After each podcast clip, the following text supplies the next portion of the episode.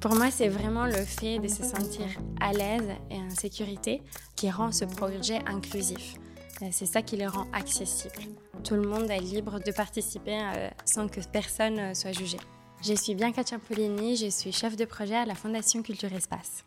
La Fondation Culture Espace a été créée en 2009 avec pour mission de donner accès à l'art et à la culture pour les enfants qui en sont éloignés, soit pour des raisons de précarité sociale, soit en situation de handicap, soit malades.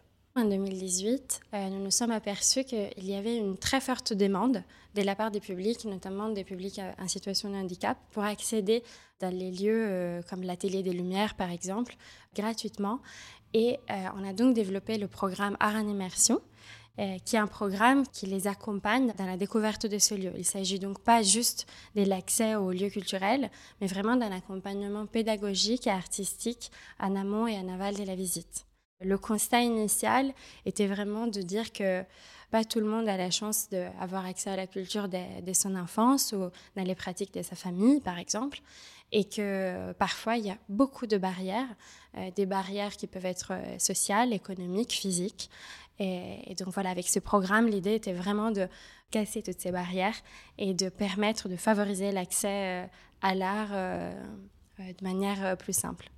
C'est vrai que nous, du coup, on, a on fait cet effort, qui est normal, de rendre accessibles les lieux culturels et aussi les programmes d'éducation artistique en vraiment euh, adaptant le contenu de nos activités, le contenu pédagogique et aussi artistique, à tous les enfants, à tous les types de handicaps.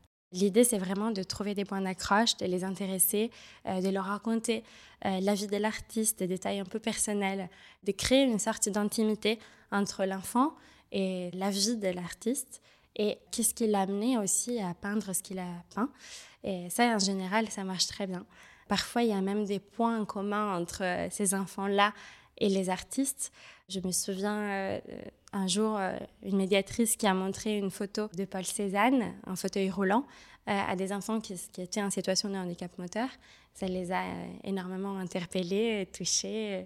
Et tout de suite, ils ont ressenti un lien avec la personne et ont pu vraiment être sensibilisés à, son art. Lors de la visite euh, dans le centre d'art immersif, euh, l'atelier de lumière à Paris par exemple, certains enfants, euh, au départ, ils peuvent être très surpris par ce lieu.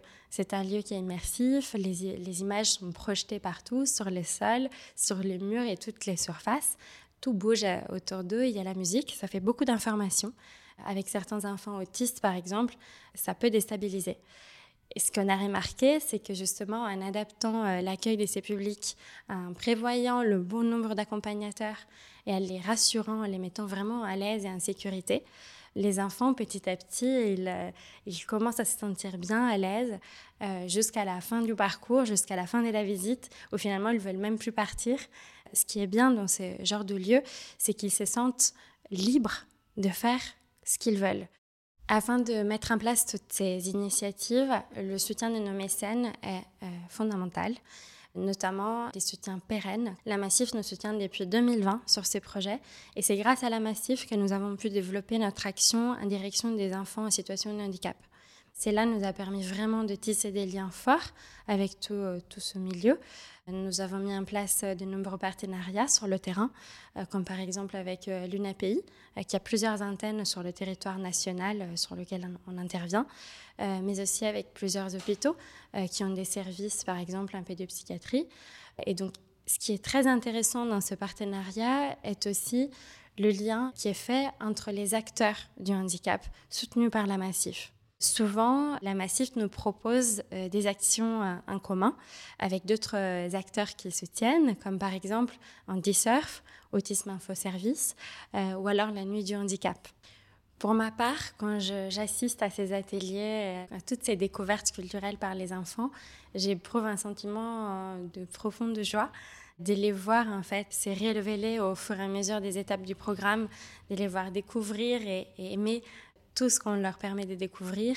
Rien qu'un lieu comme l'Atelier des Lumières, euh, qui est un lieu assez exceptionnel, assez inédit, ça me procure vraiment énormément de joie. Lorsque, par exemple, ils nous disent euh, je ne veux plus repartir ou je suis euh, content, je me sens bien ici, pour moi, l'objectif du projet est atteint. Vous venez d'écouter Plus loin ensemble, un podcast proposé par la Massif. En vous abonnant à ce podcast, vous pourrez retrouver d'autres témoignages de femmes et d'hommes qui s'engagent au quotidien pour favoriser l'inclusion et sensibiliser au handicap.